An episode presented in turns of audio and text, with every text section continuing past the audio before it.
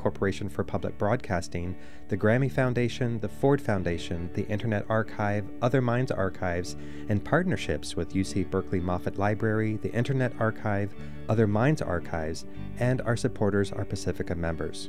Our theme music is by Kevin Drum Holiday. Thanks for listening and keeping our film history alive.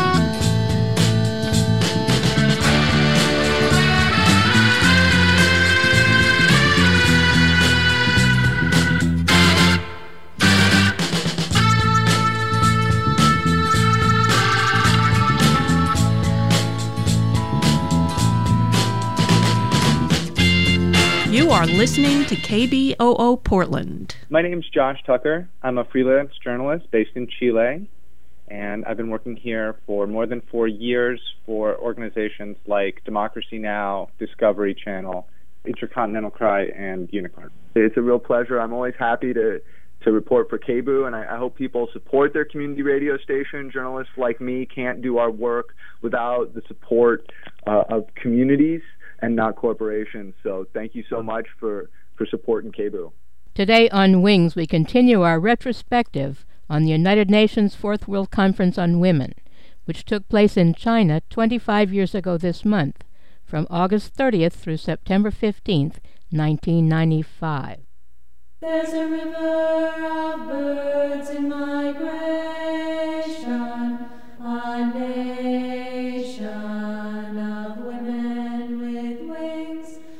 Welcome to Wings, a series of news and current affairs programs by and about women around the world, produced and distributed by the Women's International News Gathering Service. Just as in 1975 at the first UN World Conference on Women, Governments use this fourth conference to project an image. Julie Drizin of Pacifica Radio News looks at China's. The press packet that I picked up when I registered has a series, probably about 25 different pamphlets from the Chinese government. This is the image they want to project. There's a little pamphlet on Chinese women active in political life and uh, Chinese women athletics, and they consider themselves as a communist country to have uh, complete equality between men and women, and they're very proud of that. But the final statement really is here that the ultimate duty of Chinese women is as a daughter, wife, and mother. I think that any government that would be sponsoring an event like this, including ours, would put out tremendous amount of propaganda. I will say, however, that I've read through some of the propaganda the United States has put out, and it's incredibly progressive. I mean, I can see why people like Bob Dole and the Concerned Women for America and other right-wing Christian groups and Catholic groups are very frightened and and uh, threatened by the kind of stuff that's coming out of the Clinton administration here, because for the most part, it is pretty hardcore, real feminism, total equality for men and women. Of course, they've had to be very careful. They have had to answer all sorts of questions about the conference being anti-family. And um, there are some members of Christian right groups who are here to continually raise that issue and that specter. Two recent UN conferences had energized the religious right. The World Conference on Human Rights in 1993, where Hillary Clinton had famously asserted that women's rights are human rights, and the World Conference on Population and Development in 1994, which affirmed women's right to sexual and reproductive choices. In the midterm elections of 1994, both houses of the U.S. Congress switched from Democrat to Republican, leaving the Clinton administration with no power base for keeping its feminist leaning promises to the world. Shortly after that new Congress took power, international feminists held a vigil in Copenhagen on March 8, 1995, at the United Nations Social Development Summit. Maria Suarez of Feminist International Radio Endeavor reported for Wings. It was Copenhagen in 1915, the city where the 8th of March became International Women's Day. And today, 80 years later, over 1,000 women representing their different organizations gathered with a candlelight vigil and the declaration about the key issues towards Beijing, the Fourth World Conference, which will be holding governments accountable to the areas of financial and institutional support for women's empowerment.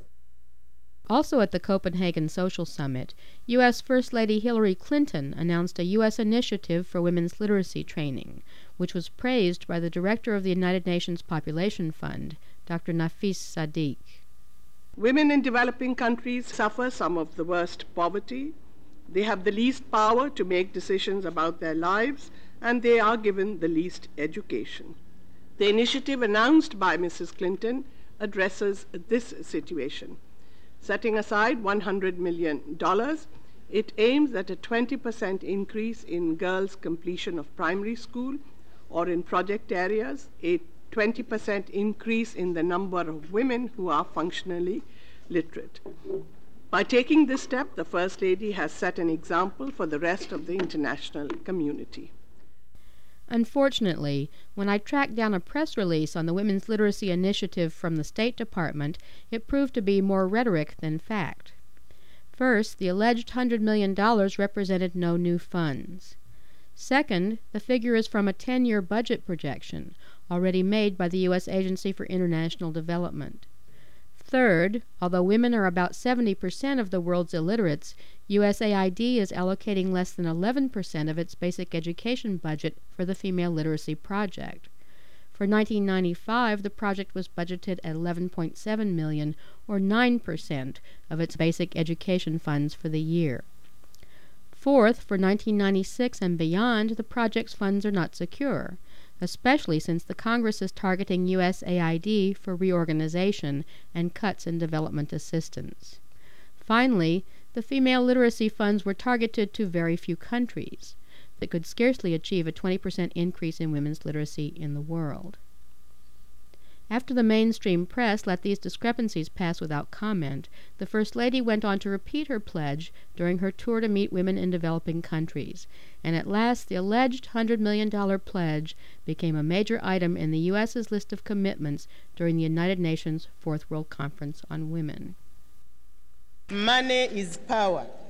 It is well known that those with economic power control others both at international, regional, and national levels. Wandira Specioza Kazibwe, Uganda's vice president and minister of community development, was one of many delegates to the Fourth World Conference on Women who quarreled with the United States' position about money.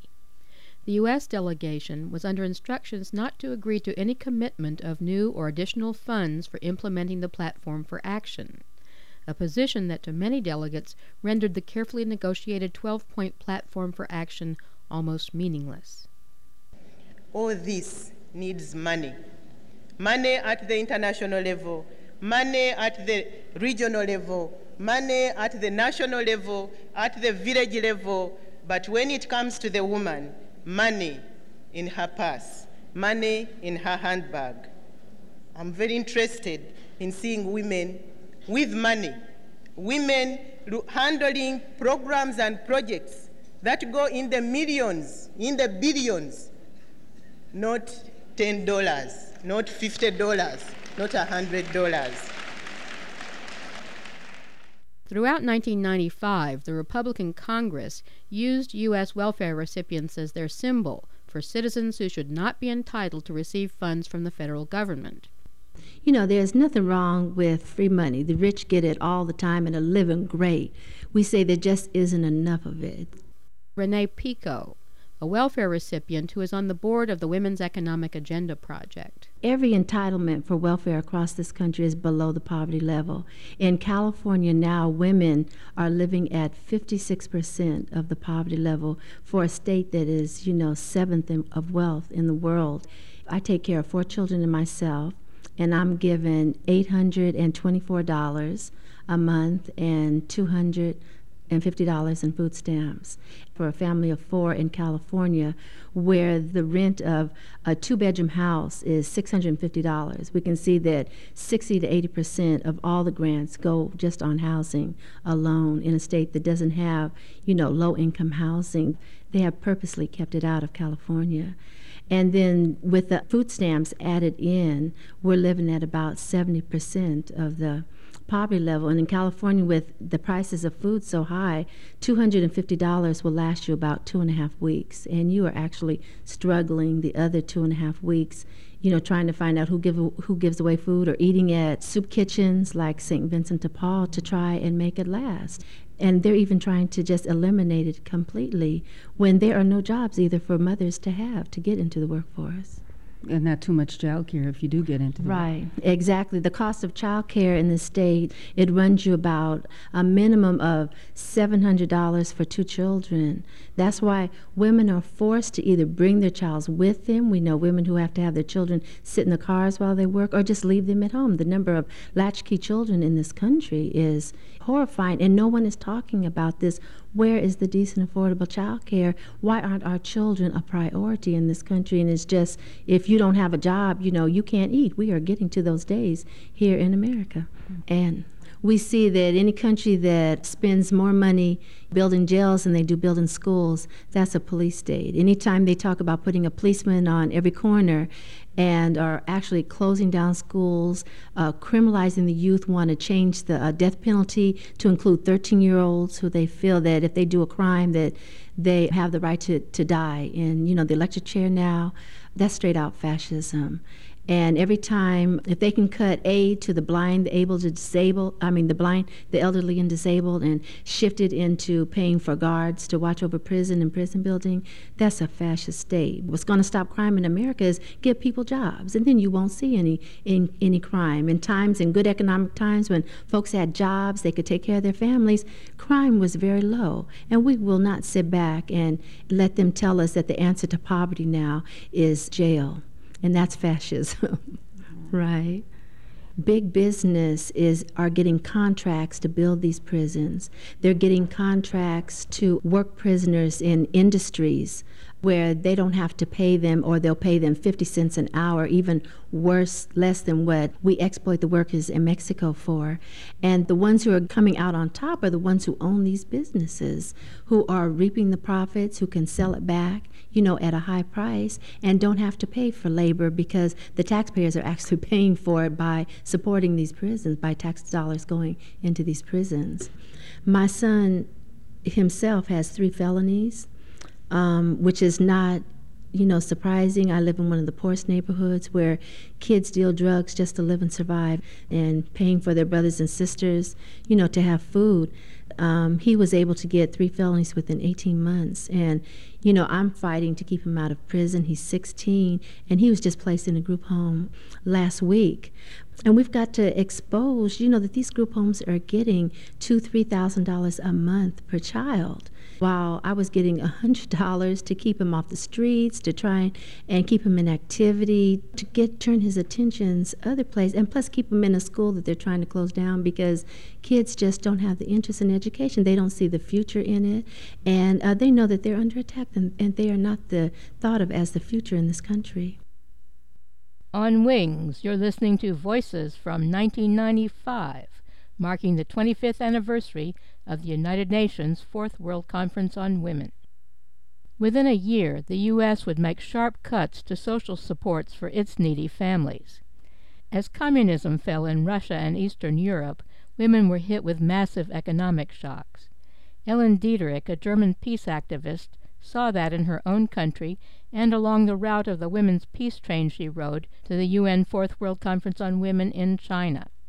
There was an initiative of a women's peace organization, WILPF, to take a train, to take a women's peace train from Helsinki to Beijing. And I went on this train. We were we were traveling about 22 days from Helsinki to Beijing. We did stops in nine different countries, mostly the former socialist countries, like in, in Russia, in the Ukraine, in Bulgaria, Romania, etc., but also in Turkey and then in Kazakhstan, and then we went all across China. And we tried to to talk to women along the road. And the picture I got was really shocking. I mean, the other former socialist countries, the situation is even worse than in, in DDR because they don't have. Um, I mean, West Germany is supporting this part of the country very strongly in rebuilding houses and everything you can imagine. But uh, in the other socialist countries, they don't have this support, and so uh, I got a shocking picture that, especially the situation of women, has become absolutely worse. Uh, above all criticism we have had to the former socialist countries, there was one thing which was really good. Women had a good education. Even more percent of the students were women than were men. And it was all across these countries that the majority of the doctors were women, teachers, etc. But today, it's not possible for these women to live on their profession anymore because the prices have increased terribly and uh, for instance, the monthly income of a woman, let's say a teacher at the school, is about fifty dollars, and a kilo of bread is about sixty cents, and uh, the rent of a two-room apartment would be about twenty dollars. So you can imagine on what women are living. And besides that, many social services have been cut. Like in, in summer times, children had the possibilities to go to summer camps, etc. Today, summer camp for a child would be two months' salaries. So there are very few people who can afford this anymore. And I saw all across Eastern Europe and also in Kazakhstan, many women try to survive by trying to go to Poland, trying to go to DDR to buy Western stuff like washing powder, etc., etc., and then selling it in Eastern Europe. The most tragic situation I've seen was the situation of old women. I mean, the pension is so low, and it was heartbreaking, really, to see old women see, standing in the street with a little bowl of tomatoes or some dried fish and try to sell this to make their life because they cannot live on, on their pension anymore. The figure that we got it in Romania, but also in the Ukraine, it's even higher. It's that about 72% of all women who get pregnant have abortion because the women facing a desperate situation and uh, it's really falling apart. For instance, there's a city in Russia near Gorky, and the whole sewage system broke and the sewage water went into the drinking water. So they didn't have water for one million people. And I'm very afraid, especially also because of the nuclear thing, because there are lots of nuclear power plants and they are absolutely not safe, and uh, the Western countries are not providing safe systems. For instance, we had a nuclear power plant in East Germany which was closed down this uh, happened about two months ago, and now they have exported this nuclear power plant into Hungary. Into Hungary. I mean, it's not safe for East Germany, but they are exporting. So they, they shut down the nuclear power plant there. They took it apart and they moved the same plant to Hungary that wasn't safe for Germany, and now it's in Hungary, but close enough that a disaster would still affect Germany. Absolutely. They're, they're companies which make so much money out of it. It's a huge market which starts there, and this is part of the game. It was really a crash course to see how capitalism works, how quick everything which was worthwhile was grabbed. Houses or, or so, and some people are, have become very rich, people from abroad, but also people in the countries. And um, there's a lot of criminality growing in Eastern Europe, and especially the women were reporting to us that violence has so deeply and so much increased because uh, if the social question is not solved, there there is a growing violence. Of course, all the women were saying before they had never, they were never afraid to go out in the night or so, and this has tremendously um, changed. But also the violence at home, and uh, so almost on every place they were asking us, uh, how did you do it with the Center for Battered Women, Houses for Battered Women, etc. And also the drug problem has become very big, and um, what the women were saying is that they didn't have, for instance, these violent films before, which are now f- mostly from the United States. I mean, all these fighting stuff, etc.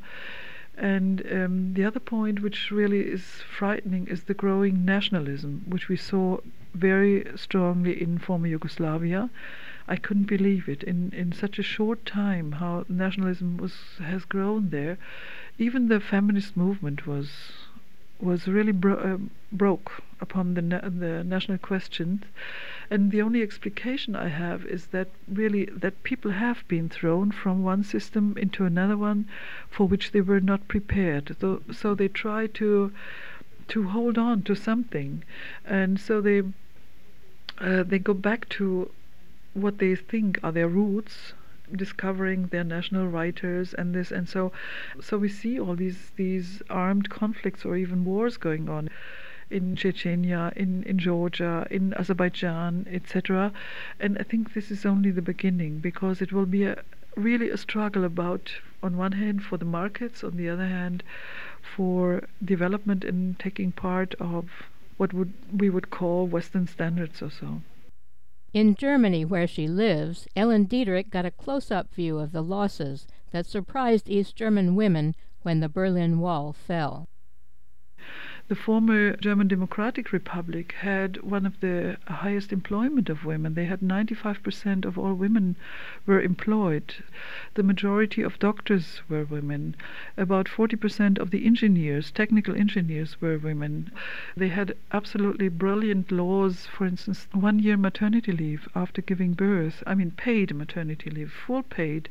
And then they could stay two more years at home, getting a kind of social support and they had the right to get the same job back if they want to after three years maternity leave. So we were confronted with a lot of um, really different women support systems. Well, it was my understanding that at least at the beginning, these support systems were sort of ripped away, mm-hmm. and that everything was equalized, so to speak, in the way that the West German law and social conditions had it. Are you saying that then, in the long run, these expectations that those women had in their experiences are having an impact on the way women in all of Germany are being treated? You're absolutely right. Most of the things, laws, etc., which provides a good life for women have been cut down in, in East Germany. You can see this very easily. For instance, it's a terrible indication that the birth rate in East Germany went down 70%. So before families had two, three, or four children, and now women don't feel secure anymore. And always, when you have a social crisis, women are the first ones who lose the jobs. And the unemployment among women in former DDR is about 45% now but nevertheless, the ideas and what they had achieved is still there. I mean, they lived it for so many years, so the demands are part of the structures into all political parties now because of course uh, the parties also have members from East Germany and the women were very conscious about what they what they had before. And for instance the woman who is the minister of women affairs in Germany she is from DDR also and even if she is, I would say, not very feminist, in, educated in a feminist way, but nevertheless, there's a standpoint. We had this. We had childcare for every child. We had meals for every child in the school, so women could really go to work and not worrying so much like we usually have to do in, in our country. So uh, there are many interlinks between the two different sides of Germany, and the demands of women are very strong. Ellen Diederich from Germany rode the Women's Peace Train to the Fourth World Conference on Women in Beijing, China in 1995.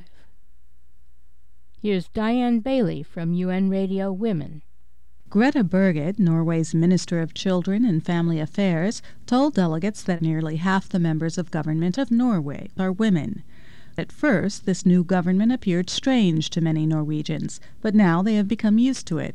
Such a change, the Norwegian minister emphasized, does not come about by itself. Rather, it requires political will, sometimes in the form of quotas or affirmative action. At first, quotas were controversial, as they still are in many countries. By now, they are widely accepted because we have seen the good results. We have never been accused of having to elect less qualified women simply because they are women. There are plenty of talented and qualified women around. Quota systems simply mean that you have to look a little bit harder. Ms. Berget also stressed that women in political posts in Norway continue to give high priority to a number of issues of concern to women everywhere, such as how to strengthen the family and safeguard the welfare of children. Meanwhile, according to the Prime Minister, Gro Harlem Brundtland, the notion of women in government has now become a part of everyday life. When I first became Prime Minister 15 years ago, it was a cultural shock to many Norwegians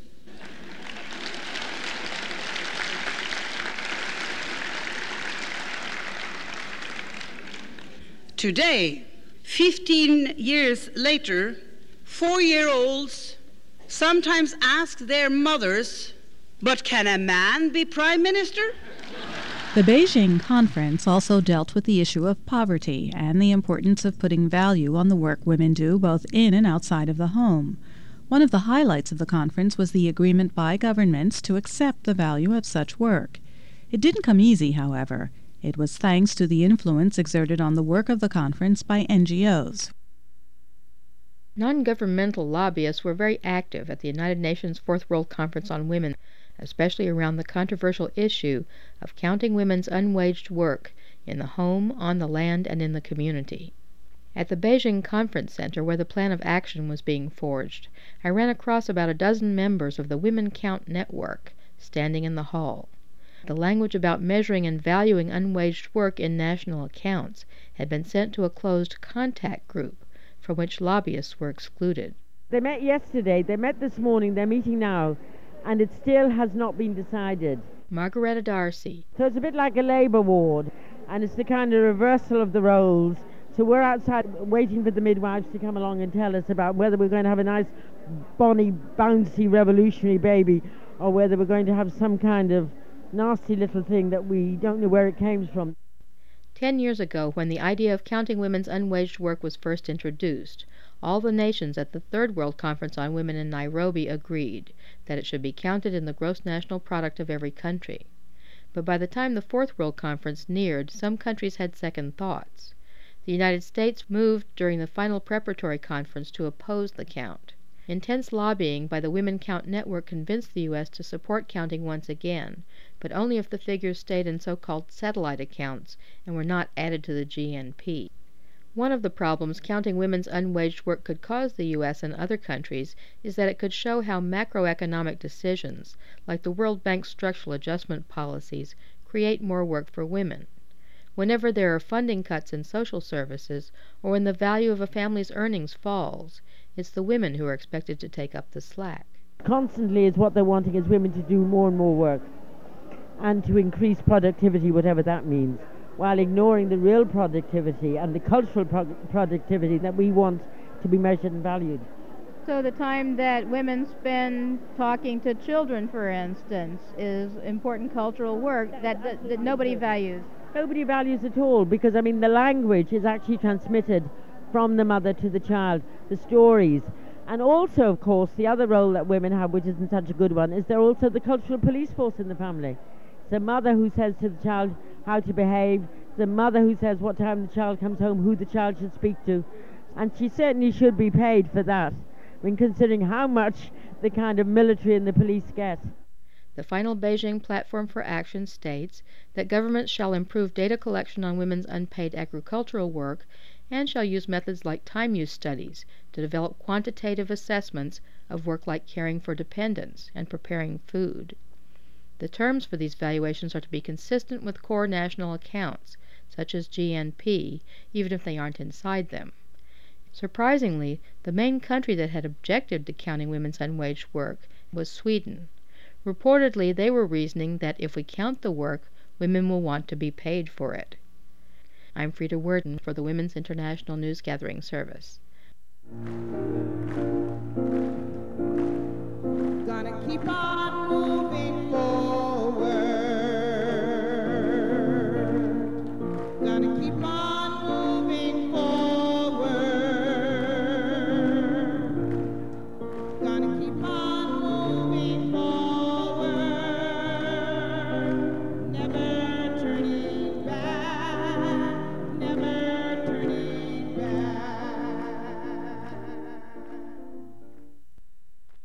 This was part two of a series marking the 25th anniversary of the United Nations Fourth World Conference on Women, held in China from August 30th through September 15th, 1995.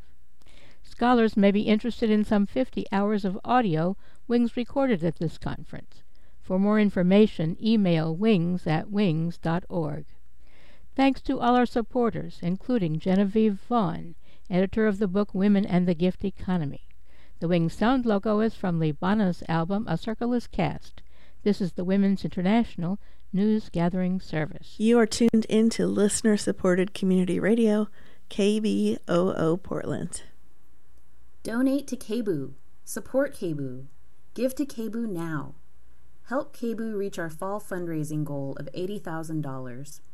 Got some extra funds you can donate right now? Then go to kboo.fm today and click on the donate button. Join the thousands of KBOO members who believe in volunteer powered, listener supported community radio today. Well, it's 10:30 and so it's once again time for Film at 11.